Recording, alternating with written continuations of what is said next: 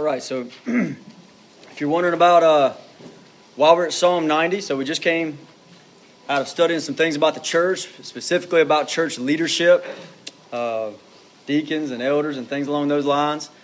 And here in the near future, we're looking to, to head, God willing, into Genesis together. Okay, so we're going to start walking Genesis chapter 1 in the beginning, and we'll start walking through that together. But between now and that time, we're going to spend some time in the Psalm. So today we're at Psalm 90. So if you're not there, you can go ahead and flip there in your Bible. Psalm 90. Psalm 90. Uh, we're going to need God's help to look at this. Psalm 90 speaks about the eternality of God, so it exalts God and who He is.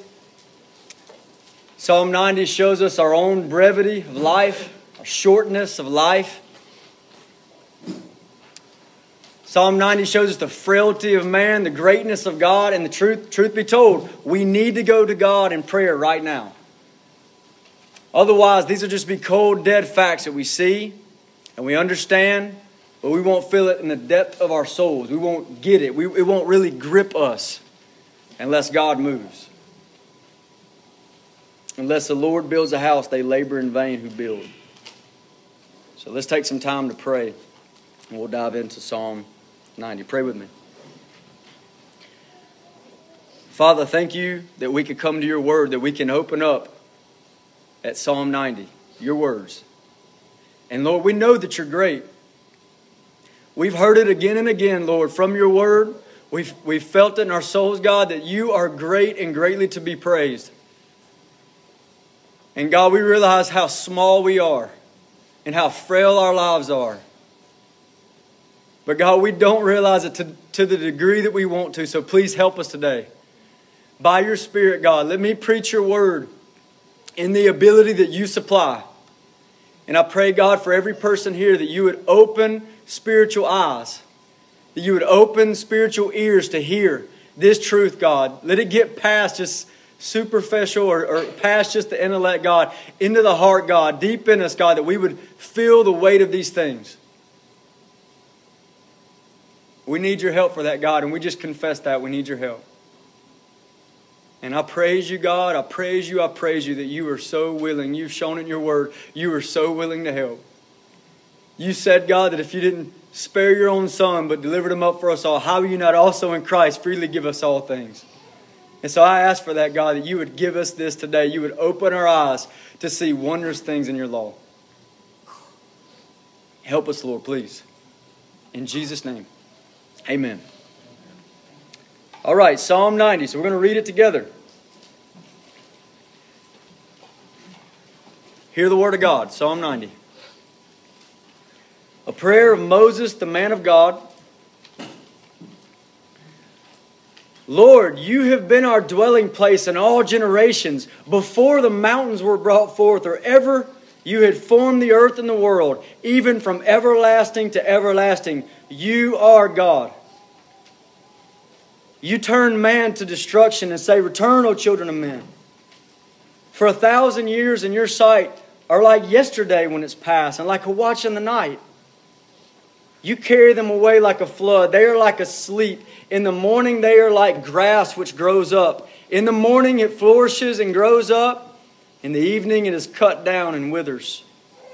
For we have been consumed by your anger, and by your wrath we are terrified. You have set our iniquities before you, our secret sins in the light of your countenance. For all our days have passed away in your wrath.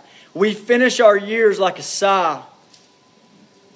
The days of our lives are, are 70 years, and if by reason of strength they're 80 years, yet their boast is only labor and sorrow, for it is soon cut off and we fly away. Who knows the power of your anger? For as the fear of you, so is your wrath. So teach us to number our days that we may gain a heart of wisdom.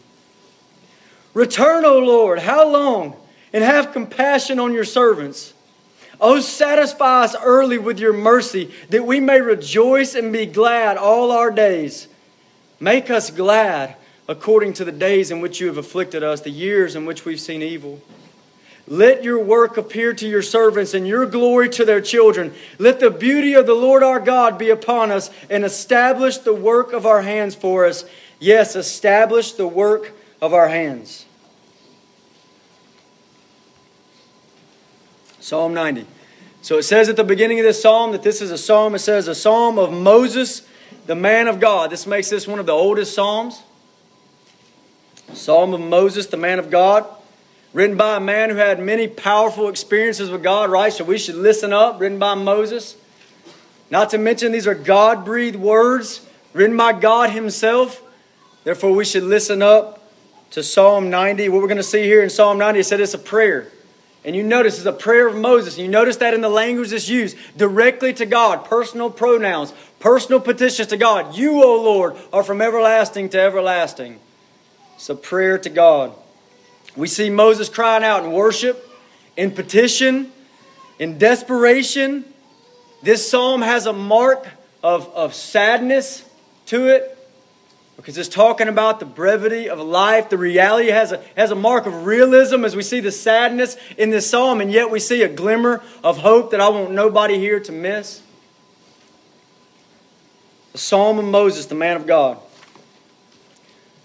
In verses 1 and 2, as you see on your study guide there, verses 1 and 2, we're going to see the eternality of God. God is the eternal God. I want you to read, we're going to read verse 1 and 2 again. I want you to think about the etern- eternality of God. Listen. Lord, you have been our dwelling place in all generations. Before the mountains were brought forth, or ever you had formed the earth and the world, even from everlasting to everlasting, you are God. He's the eternal God. That verse just said, our dwelling place when? in all generations. I want to highlight that word in verse 1. In all generations. This is all time. From the first generation to the last. From the beginning of time to the end of time. You are God in all generations, the God of all ages. And in every age, you have those who turn to Him, and He's their dwelling place, as it says in verse 1. And in every age, you have those who reject Him and say, Let us cast their bonds off of us and they're apart from Him for all of eternity. In every generation, there's those who run to Him for refuge, and their home is not this world, but you are our dwelling place, O God. And there's a remnant like this out of every generation, according to verse 1. Now, I believe the main point of that verse 1 right there is that phrase, in all generations. We're trying to see the vastness of God. This is who God is. Every single generation from Adam to Moses, writing the psalm, from Moses to us. He is God in every single generation. Our God is God. He's the rock of ages. In fact, He's the rock of all ages. This phrase in all, in all generations in verse 1, it places God in every single moment of what we call time. He's a God of all generations, from the beginning of time to the end of time. So, in what we call time, He is God in all of time. But what I want you to see is what about before time? That's a biblical concept, right? Titus chapter 1, verse 2. It says this eternal life, which God promised before time began. That's a biblical concept. Before time began. So, what about before time? And that's what you see as you move in to verse 2. Moses is going to zoom out. He said, He's the God in all generations and all time. And now he zooms out and he gives you a picture of something that happened before time. 90 verse 2. Before the mountains were brought forth, or ever you had formed the earth and the world before the mountains were brought forth, or ever you have had created the earth and the world. So he says, Look at the mountains. They're steady, they're rock steady. There they are. But something went down before the mountains were formed. God was God.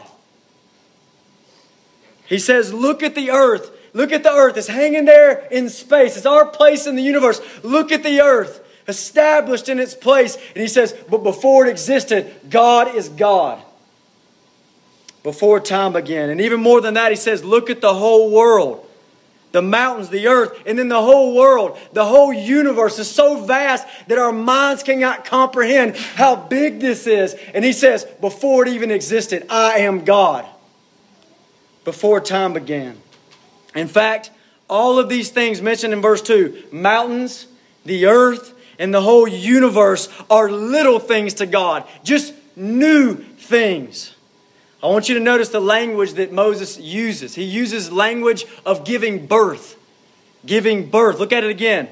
Before the mountains were brought forth, that's literally born. Before the mountains were born, some of your versions say born. It says, or ever you had formed.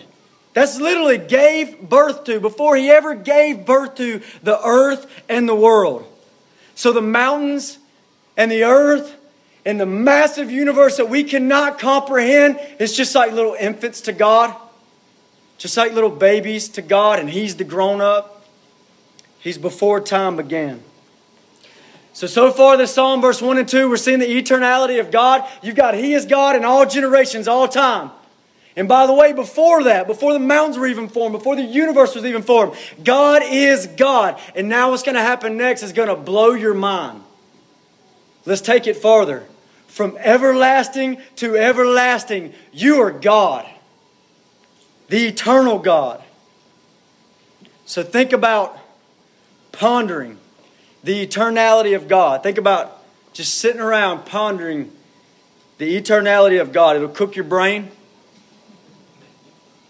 It's hard to understand. Human reason can't get it. Okay? We ask silly questions like this uh, What time in eternity did God create time? as if there was time beforehand, as if God is subject to time before He actually created time. There's no such thing. He's outside of time, He is the eternal God. You think about it, He exists outside of time.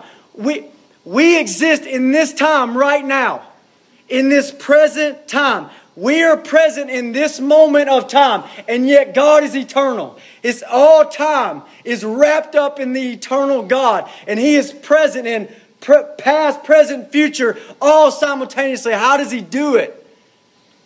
He's the eternal God. Eternity is a hard, it's a hard concept to grasp, especially for us. Most people only think of eternity as as far as you can go into the past, keep going, keep going, keep going. It never has a beginning. And they think, keep going into the future, Keep going. It never has an end. It is forever, forever. And that's all they think about when they think about eternity or the eternal God. But the Bible says in Isaiah 57 15, our God inhabits eternity. He inhabits eternity. He lives in eternity before time began and after time ends. He is God and He exists simultaneously. I want you to get what I'm saying. Think about Isaiah 46:10. God declares the end from the beginning. How does he do that? How does God declare the end from the beginning? He sees the end and the beginning with the same vividness. He sees it. The same clarity. He sees the end and the beginning. I want you to think about it. You take yourself and you see right now, you're looking at me or you're looking at each other in some way, and you see this is present reality. It's clear to you, it's vivid to you right now. And the further you go back in time, and the further you go back in time, it gets fuzzy and fuzzy and fuzzy. And you try to go to the future, and it's not just fuzzy, you have no idea. You can only make predictions. And yet you think about God, nothing is fuzzy. The clarity and the vividness with which He sees right now is the same He sees a thousand years ago and a million years into the future. Our God is eternal. He's the eternal God. I want you to think about it like this think about all generations. That's all time, beginning of time to the end of time. Think of it like a parade. Think about it like a parade. There's two ways to watch a parade. Number one, you can be down by the street and you're watching as each piece of the parade goes by in succession. You remember what was down there, what's already gone by, and you're not sure about what's coming, but you see it as it comes. In succession, you watch that parade. Second way you can watch a parade you can sit up on a high tower. And on this high tower, you see the whole parade at one time, at the same time, simultaneously. You see it and you see it moving. And here's why I say that we see time. We're talking about the eternality of God. We see time like the man standing by the street corner watching as the parade goes by. We see it unfold in succession, piece after piece after piece. This is how we see life, right? This is how we see our own life. I was a boy, and I was a teenager, and I was a man. This is the way we see all of history, the creation of the world, the fall of man, the Israelites. We see it in succession as it goes by, as we understand it. But God sees all of time, all of time, beginning of time to the end of time, like the one seated on a high tower that sees it all just as vividly at the same time. Our God is the eternal God. During Moses' time, he sees your time just as vividly. During your time, he sees a million years in the future just as vividly. Before the mountains were brought forth, or ever you had formed the world, from everlasting to everlasting, you are God. Shouldn't we come humbly, humbly before this God? Shouldn't we be filled with hearts of worship and praise for this kind of God who, from everlasting to everlasting, He is who He is? He has no beginning, He has no end. He was, He is, He is to come. He's the Almighty from everlasting to everlasting. He's God. Now, the eternality of God in verse 1 and 2 is put before us like a backdrop. It's like a backdrop for us to see our own brevity of life, our own shortness. You know the word brevity, like brief, the briefness of our life, the shortness of our life, okay? So I want you to see that. We're going to go to verse 3 through 6. Read it with me. What we're going to see here, I want you to look for it. Starting in verse 3, look for this. Look for the frailty of man.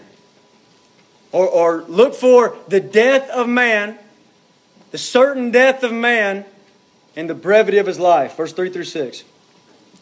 You turn man to destruction. Some of your verses say dust. You turn man to dust. And you say, Return, O children of men. For a thousand years in your sight are like yesterday when it's past, and like a watch in the night. You carry them away like a flood. They're like asleep.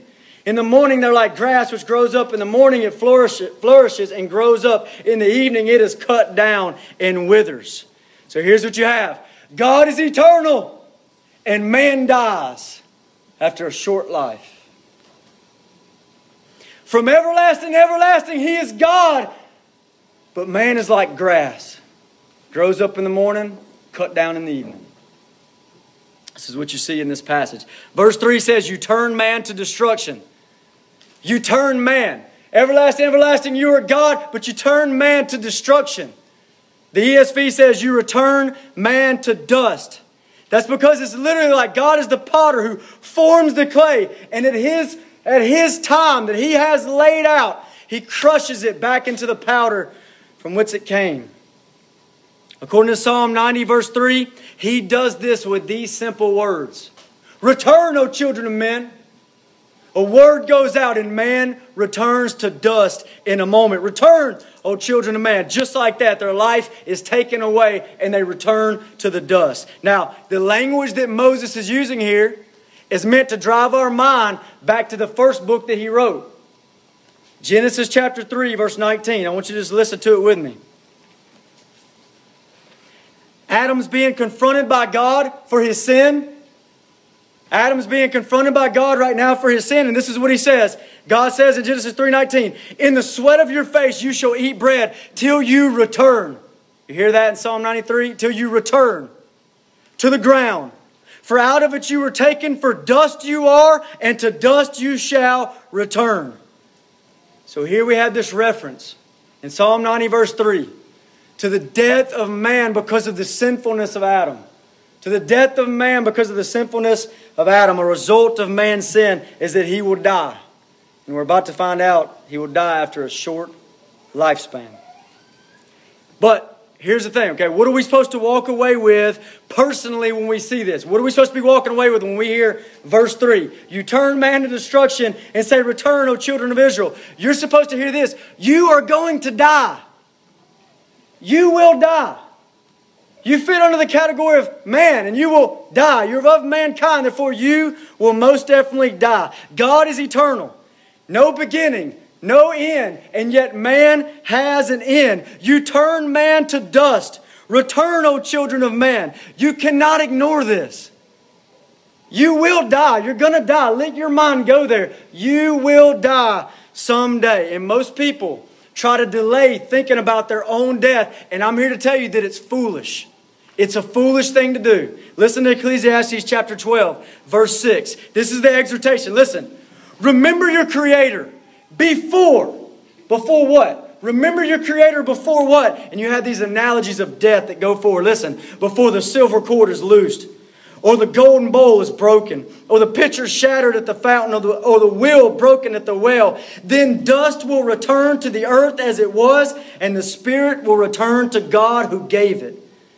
Don't miss this simple reality. God is eternal, and God fills all of eternity, but men will die. Your life is temporary. God knows the exact moment, and those words are going to come out of his mouth Return, O children of man, and life is over in a moment. So it's clear all mankind will face death. And then this passage goes on to explain that the life that you have until that death is very, very short.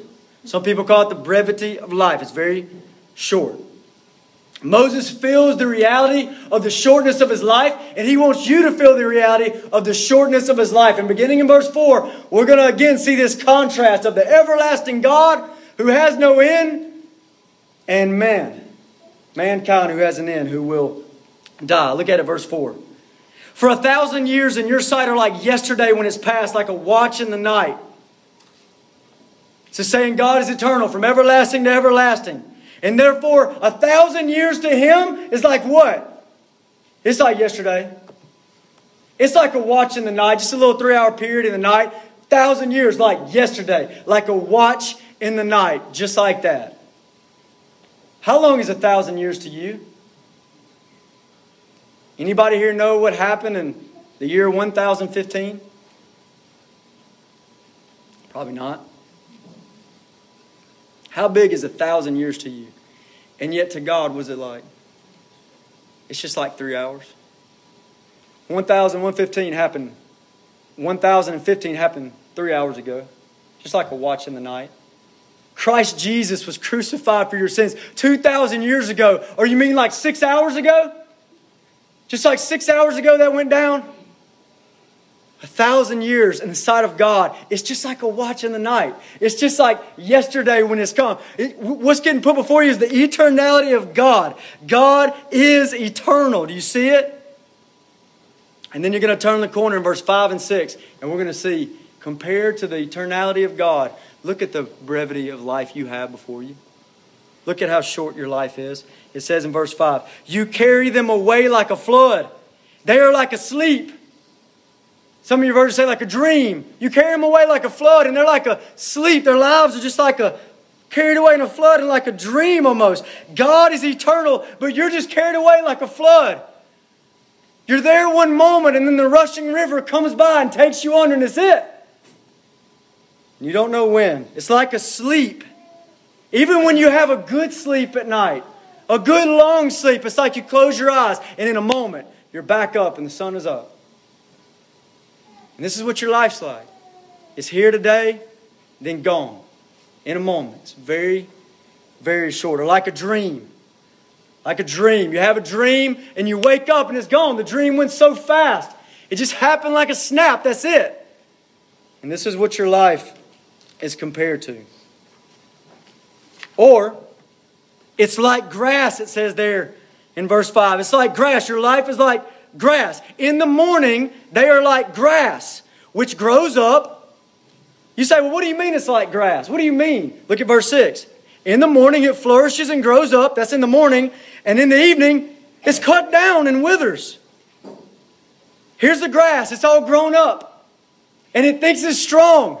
And it thinks it'll just keep growing forever and ever. It'll just keep growing. And the owner of the grass says it's time to cut it down. And he mows it down in a moment and it's gone. Your life is like grass. In the morning is here, and then what happens in the evening? What happens in the evening? In the morning is here, and in the evening it is gone. Do you hear it? Do you think of your life this way? Your life is like grass, here in the morning, gone in the evening. You have got to understand what these verses say. You will, let your mind go there. You will die. You think about it often? You will die. You don't have long. You may feel like you have a lot of time left, but you don't. Your feelings are deceiving you. Like a watch in the night is gone. You don't have that much time. Do you feel the weight of that? That your life is fleeting, that it's as frail as grass? This truth is found all over the Bible. And I want to just very quickly mention some verses. All over the Bible. James 4 14 says, What is your life? It actually asks you the question, What is your life? It says, Your life's like a vapor. It appears for a short time, vanishes away. Your life is like a mist. It's here one moment, gone the next. You just see it for a second, then it's gone. That's what your life is like, according to James chapter 4. Mark my word. Mark my word. There are people here in this room who have this feeling that your life is not ending like that. That your life is not quick. You don't feel that way. Do you feel that way? Do you feel like I'm okay? My life's not going by all that fast. Listen, you're deceived. And mark my word, it's going to come up on you suddenly. And in that moment, when it comes on you suddenly, you're going to say, I wish I would have heeded the words of Psalm 90 when they said, It's like a grass. I wish I would have heeded those words. Job 7 7 says this Oh, remember that my life is a breath. You're born, and it's like inhaling air into your lungs. And then in a moment, you exhale that air and you die. It's like a breath, it's gone. Psalm 39 4 and 5. Lord, make me to know my end and what is the measure of my days that I may know how frail I am? Help me know how frail I am. Indeed, you have made my days as handbreadths. That's just the width of your hand. That's all you got right there. My days are as handbreadths, and my age is as nothing before you. He says, like nothing. It's just nothing. It's just gone. Certainly, every man at his best state is vapor. Vapor. It's gone. Do you see the brevity of life? You can even, I'm getting ahead of myself a little here, but you can even go a little bit further into Psalm 90 where we're at, and you see these same things. Look at Psalm 90, verse 9. The second part of it there says, We finish our years like a what? Like a sigh. it's gone. Just like a sigh. Verse 10, the, the day, he's trying to get you to see this. Listen to it. Don't miss this People of God, listen, the days of our lives are 70 years. And if by reason of strength they're 80 years, yet their boast is only labor and sorrow, for it is soon cut off. And we fly away. 70 or 80 years. These are averages. Just 70 or 80 years, that's all you got. And it's cut off and you fly away. Just 70 or 80 years. I was just talking to Miss Joyce this week. Had a birthday party, 77 years old. And that's exactly what she said. She said, Where'd all the years go? Where'd they go? And this is what everybody says that comes up to the last years of their, their life. They always say this. Do you really believe that you're going to be the one person, the one person that lands at your last days, and you're going to say, you know, this took a long time? You're not going to be that person. You're going to say, man, they flew by like a sleep. They flew by like a dream. My days are gone. Where did they go? Where did the years go? And you'll say it just like Miss Joyce 70, 80 years, 70 or 80 years. Just think about it. Just think about that for a minute. If you're here, we have different ages here. If you're 20 years old here, you have used up over a fourth of that time if you're strong. If you're in your 30s, you've already knocked off a third of it. It's gone. There's your life. If you're, if you're in your 40s, over half your life gone in a blink, just like that. If you're in your 40s, do you really believe that the last years of your life are going to slow down? They're not going to slow down. You're going to be like grass, and you're going to say, Man, it was like just, just this morning. I was growing and flourishing.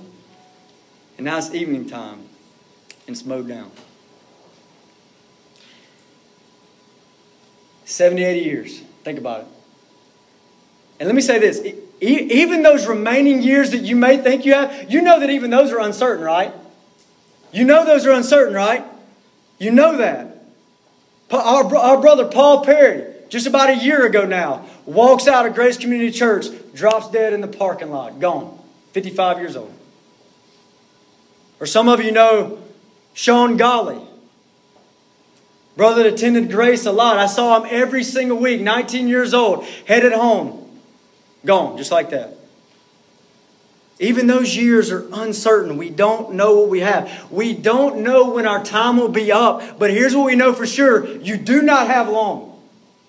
We know that from God's Word. You do not have long. The point is this here's the point God wants us to see in Psalm 90 that we will certainly die. Every single one of us will die. And from this moment till our death, we do not have very long. The brevity of life the frailty of life, the uncertainty of life. You, you need to see this. And one more thing about this let the backdrop of eternity, just let the backdrop of eternity help you understand how brief your life is for a moment, okay? When I think of Psalm 90, this is the imagery I think of because, because, I, because of these words here. I want you to think about an eternal line. Here's this line and it's just infinite. It goes that way through that wall and it just keeps going into outer space and it never ever ends. And it goes that way through that wall and it keeps going, this line, and it never, never ends. And we'll call it the eternal line. And you got this little dot on it. It's called millennium. It means a thousand years. Thousand years in your sight are like yesterday when it's past. This eternal line that we'll call. And this little thousand year dot right there. Where are you? You're like a pinhead. Just a little pinhead right there. Just like a little dot, like a little speck on that thousand year dot. And that's all you have. A sliver compared to eternity is your life. Or to use C.S. Lewis, C.S. Lewis said it was like a, imagine a paper, a piece of, a sheet of paper that goes on infinitely and never ends. Just this sheet of paper. And you take the beginning of time when God created, you mark a little dot, you do a little dash, and you mark another one. That's the end of time. Where are you at on that line compared to all of eternity? Your life's a vapor, a sliver of time. is fading quickly, and the everlasting God says, Will you waste it? And so we have Psalm 190. Will you waste it? Now, the next section, verse 7 through 11, here's what we're going to see. We're going to go to verse 7 through 11. We're going to see the reason for man's certain death and, and the brevity of their life. Why? Why are men certainly going to die? And why, is, why are their lives so short? Why? And verses 7 through 11 is going to help us to see the reason. The reason for that, okay? So, what is the reason that men will die and live such brief lives? And I want to read this whole, this whole part, 7 through 11.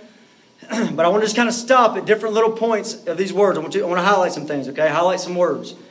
Starting in verse 7. For. For. That's, that's the connector word that taps you on the shoulder and says, hey, I'm about to tell you the reason that you have a brief life and you will certainly die. I'm about to tell you the reason. For. For we have been consumed by your anger and by your wrath we are terrified. The wrath of God, the anger of God, this is the reason for death and the shortness of life. The ESV says it like this We are brought to an end by your anger. By the anger of God. Why is God angry? Why does God have wrath toward human beings? Why? Next part. You have set our iniquities before you our secret sins in the light of your countenance. So, why does God have death producing anger towards human? Why does God have shortness of life producing wrath toward humans? Why? Why? Why does it say? Because of our sin. It says He sees our sin. They're put before His face. He knows our sin. It's right there in the light of His countenance. He's looking at our sin. And therefore He has wrath, death producing wrath. So imagine him looking at our sin. And with justice, he's burning with wrath toward our sin as he looks on. And because of this, we die. Next verse, For all our days have passed away in your wrath. We finish our years like a sigh. Again, the ESV says, All our days pass away under your wrath. Our days, our timeline, under your wrath. All the days of a sinner are lived under the wrath of God. John 3 36. It says, But for those who do not obey the Son, they do not have eternal life, but the wrath of God abides on them. The abiding wrath of God, death producing wrath of God. And keep going here. The days of our lives are 70 years, and by reason of strength, 80 years. Yet their boast is only labor and sorrow. Sorrow is the word trouble and toil, some of your versions say. The, think of the horrific effects of sin that dwells within you and the wrath of God abiding over the head. You imagine the effects death, shortness of life, sorrow. And in the end, that wrath is going to be unleashed full strength in its eternal punishment in hell forever and ever and ever. Next part. Who knows the power of your anger? For as the fear of you, so is your wrath. Again, the ESV says, Who considers the power of your anger? In other words, are you thinking about these things? Who thinks enough about these things? Who considers the power of his anger? Who does that? Who thinks about these things? You think about all the things in the world all these temporal things in this life, but you, do you think about eternity? Who considers the power of his anger? Who does that? So, why do we die? Why do we die? Why do we have such short lifespans? Why is it that the only boast of our short lives is toil and trouble and sorrow? Why is that the only boast we have in these short lives? Because of our sin. God sees our sin. Because of our sinfulness, He sees our sin. It's before the light of His countenance. And because this God, who is a good and just God, will pour out wrath on sinners, and the wrath of God abides over the head of all sinners.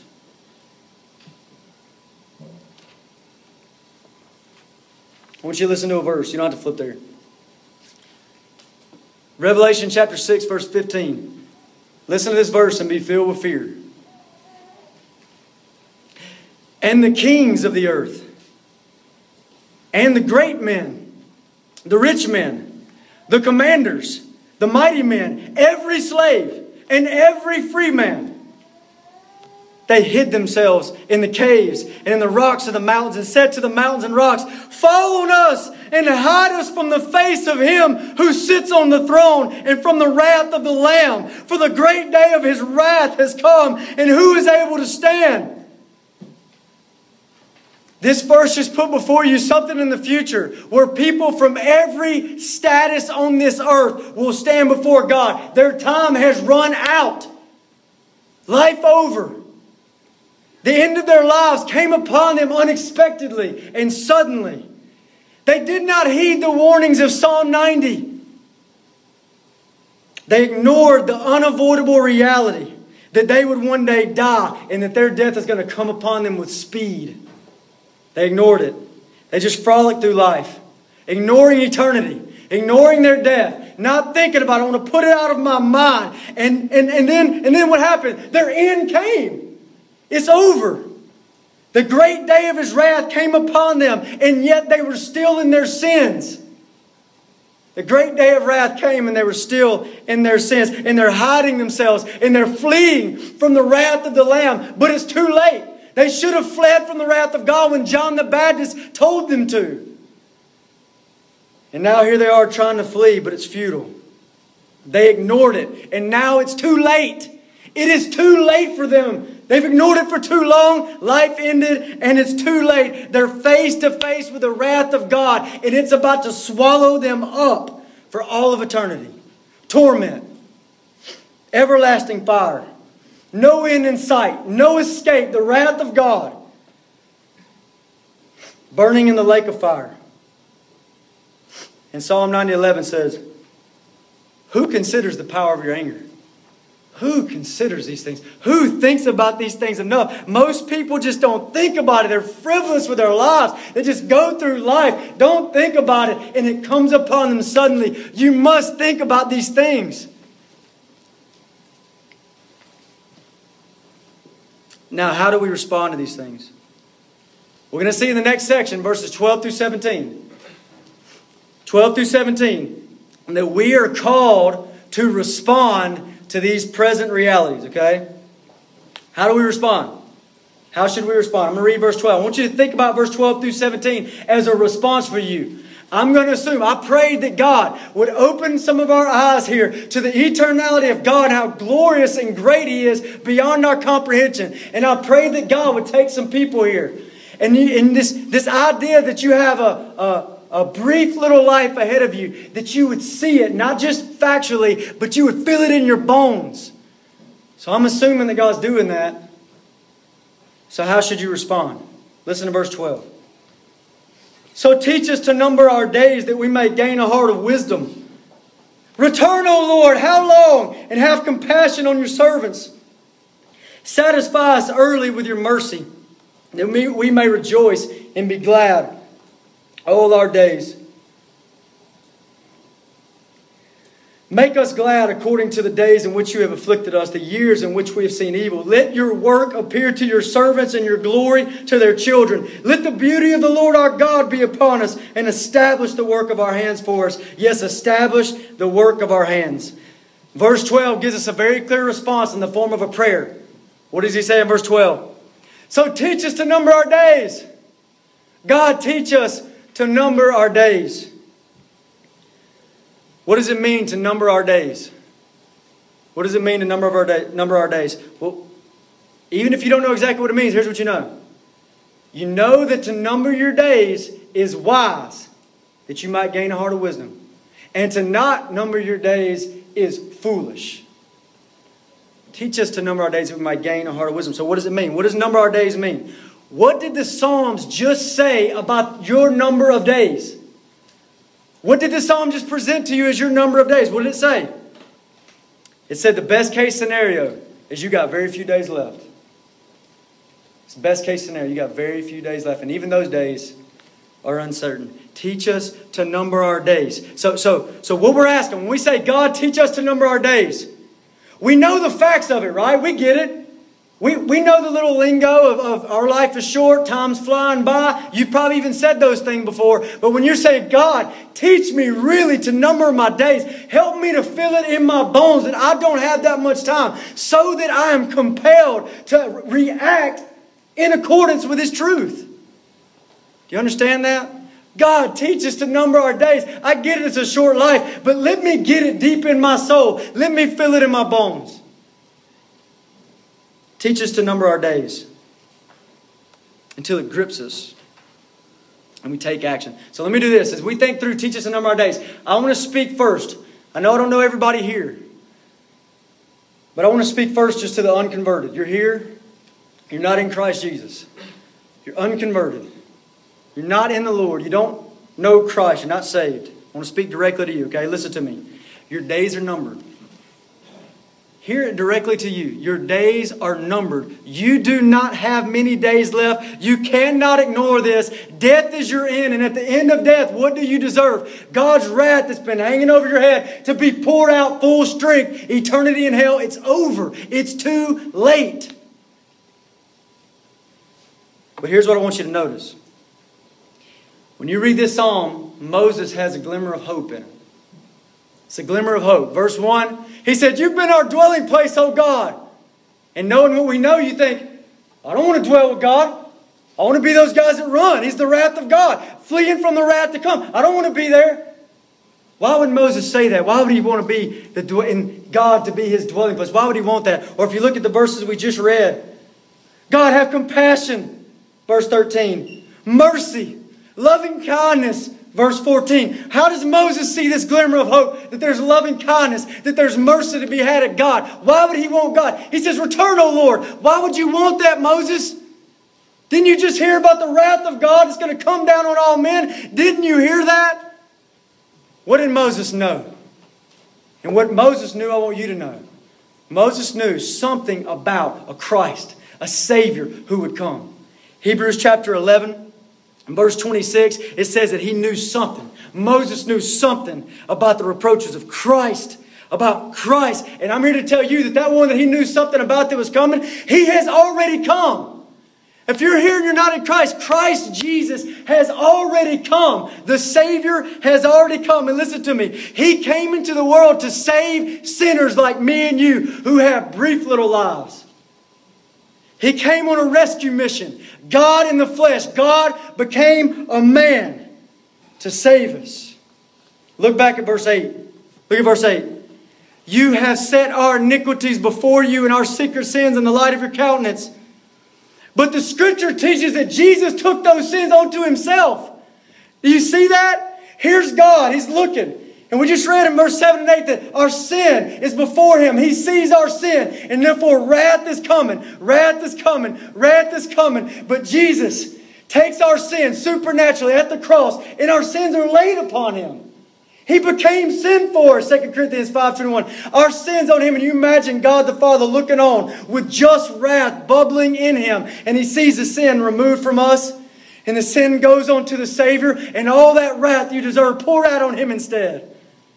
Praise the living God. There's salvation. There's a glimmer of hope. So to the unconverted, I say this. I, in fact, I plead with you I plead with you, unconverted here, who are just waiting, I'll get it done later. Satan would love for you to do that. He would love for you to feel like you got plenty of time to get right with God. You do not. How many people do you think in a moment have been taken, their breath's been taken away, and it's too late? They thought I'll settle down later, but it's too late. How many times do you think that's happened? Again and again and again and again, Satan would love for you to hold off. But listen to me, I, I, I, I don't encourage you, I plead with you. Flee from the wrath to come. Turn to the Lord Jesus Christ. Whatever it is that keeps you from Jesus, drop it, turn away from it, and put your hope in the Lord Jesus Christ. And the Bible is clear that all those who turn to Jesus in faith, they have everlasting life, and the wrath of God has been absorbed for them, and the sin that was on them has been taken away, and they are free in Christ Jesus. Turn to Him.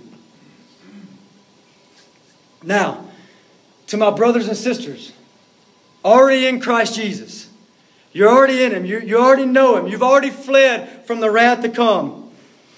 Give heartfelt praises to God because this sin that I just read about that gives you this short little life and a certain death at the end, and that the only boast of your life is sorrow and trouble and toil, the sin and the wrath that made that happen, take it away from you. Give heart, heartfelt praises to God. Grace Community Church. But here's something you need to know the wrath is taken away, the sin is taken away and your life is still brief upon the earth. Your life is still brief upon the earth. So you still must respond. You still have to respond to this, this, this call. Listen, Lord, teach us to number our days that we may gain a heart of wisdom. You still have to cry out to God to do that for you. Help me to see. I don't have that much time on this earth, God. Help me to see it. So, so let's think about it for a minute. Just go with me. How does a Christian save from the wrath to come. How do you respond to an awakening to the brevity of life? I'm assuming that it's happening. That there's people here that are realizing that eternal line and that millennium dot, and you're just like a little speck on it, and you're realizing that you only have a sliver on this earth, and you're thinking, man, I need to respond to that. I need to respond to that.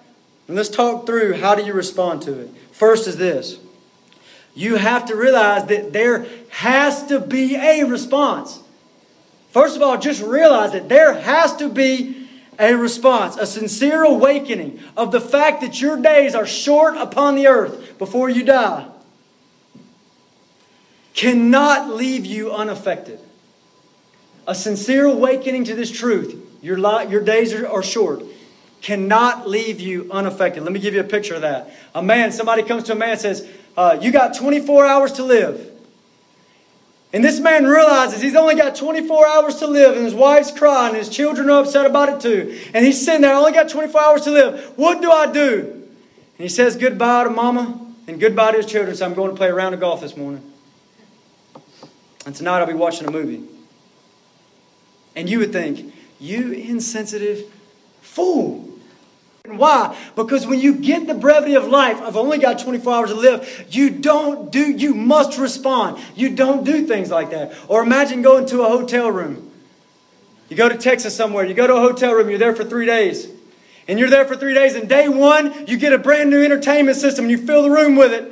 You begin to paint that room. Day two, you start fixing all the shrubbery outside. You make it look real good out there. And day three, you start remodeling the bathroom. And somebody says, What are you doing? You're only going to be here three days. It's foolish, right? You would never do such a thing. The brevity of life, when you get a sincere awakening, it, there's a response. You must do something, you must respond to it. Or it's not a sincere awakening. you can't stay unaffected. Number two is this an awakening of the brevity of life, okay? Through numbering your days. You're numbering your days and you're, you're awakened to the brevity of life. It will cause you to clear your life of worldly ambitions and temporal goals. You'll begin to clear your life of worldly ambitions and temporal goals. Listen again to me, okay? I'm going to read Psalm 39, verse 4 and 5 again, only this time I'm going to read verse 6 too. I want you to listen. Listen. Lord, make me to know my end. See, he's asking for it. Give me a sincere awakening. I know it's going to end, but help me to know my end. Help me to get it. And what is the measure of my days? Why? That I might know how frail I am. God, I need to know how frail. I know I'm frail, but I need to get past facts. I need to really know deep in my heart how frail I am. Listen. Indeed, you, God, have made my days as handbreadths, and my age is as nothing before you. Certainly, every man at his best day is vapor. And here's that verse we didn't read. Listen, listen. Surely every man walks about like a shadow. Surely they busy themselves in vain. He heaps up riches and does not know who will gather them. When you have a sincere awakening to the brevity of life, you begin to do what? You push out these temporary goals, these worldly ambitions. You begin to push them out of your life. Why? I don't have that long. Why would I spend it on these things called busying yourself in vain? Why would I heap up riches? I'm about to be gone in a moment. Why would I do such a thing? They busy themselves in vain. Busy, busy, busy. Feeling important. They feel so important. And flash, your life's taken from you in a moment. And what was all the busyness for? Was it that kind of busyness that's laboring to eternal life? Or is it that busyness that's just going to fade? Is it the food that perishes or the food for eternal life. They, they heap up riches, riches, money, money, money, more stuff, more comforts, more worldliness. Don't you know that the Bible says friendship with the world is enmity to God? And the love of money, is, it's a root of all kinds of evil. I mentioned those verses. Nobody ever thinks they apply to them. But listen, they apply to somebody. They apply to somebody. Busy, busy, busy. Riches, riches, riches, money, money, money. You got this man in Luke chapter 12, and he said, he said, Oh, I got plenty of time. I'll eat and I'll drink and I'll be merry. I'll take it easy upon this earth. And Jesus says to him that verse, Fool, this night your soul is going to be required of you. Then whose will all those things be? Jesus called him a fool. And we say, Oh, Jesus, teach us to number our days that we might not be foolish, but we might gain a heart of wisdom. I'll say this quickly. It makes me think of Francis Chan. A lot of you know Francis Chan. Gave this analogy. He pulled out a big rope one time from way over there, and he had this rope. And he pulled it out, a lot of you have seen this. And he said, I want you to pretend like that rope way over there, this long, long rope, is eternity. It just goes on forever and ever and ever and ever. And there's this little piece of it that was red right there. So you imagine a little red piece of rope, and then the rest of it's white all the way down. And he said, and he was doing this partly to teach a lesson, and partly also because people were saying that things he was doing was foolish. You're doing foolish things, Francis. I know the Bible says it, but you're doing foolish things, Francis Chan. And he said, Look at this. You want to do all this stuff right here so you can be happy. Right there. Eternity. Who's foolish? You get that? That's the analogy I think of when I think of this. Th- thirdly, is this You must really and practically respond. Christians in the room, you must really and practically respond to this charge. Number your days. That means you must spend time meditating on these verses and thinking about the brevity of your life. You have to spend time doing it. Survey your life. Think about what you do. Think about your actions. Think about where you spend your time and say, does it line up with this truth that I have very few days upon the earth? Jonathan Edwards, uh, Jonathan Edwards did these things. They're famous called resolutions, okay? And I want you to see in Jonathan Edwards' resolution, he says, I resolve to do this. You know, he wrote these out. Uh, my understanding is he'd read them at least for a time every week to remind himself. And I want you to see an example of a man who has numbered his days. Listen to Jonathan Edwards. Resolution number five resolved never to lose one moment of time, but improve it the most profitable way I possibly can. Resolution number six resolved to live with all my might while I do live. Resolution number seven resolved never to do anything that I should be afraid to do if it were the last hour of my life. Number 17, resolved that I will live so as I shall wish I had done when I come to die. You think he numbered his days? Resolution number 19 resolved never to do anything that I should be afraid to do if I, if I expected it would not be above an hour before I should hear the last trumpet. Teach us the number of days. So I just say personally, brothers and sisters, Grace Community Church, my brothers and sisters whom I love, I long for this to hit you. I long for this to grip you, that you would get the brevity of life, that you don't have that much time, and that we would see it in our lives as it's lived out. The convictions of this life is short, lived out in this world as, as, the, as the way that we take action. I long for that. And it grieves me, and I mean this sincerely, it grieves me to think about you ending your life in an Ecclesiastes 2.11 type manner. I surveyed all my hands had done all that I had toiled to achieve, everything's meaningless. Chasing after the wind, nothing gained under the sun. It grieves me. But I long to see it hit you right. The last one's this, number four. How does a Christian respond to an awakening to the brevity of life? Number four is this, and I, I want to draw your attention to the final petitions there in Psalm 90, verse 13 through 17, and we're going to look at these very quickly, okay?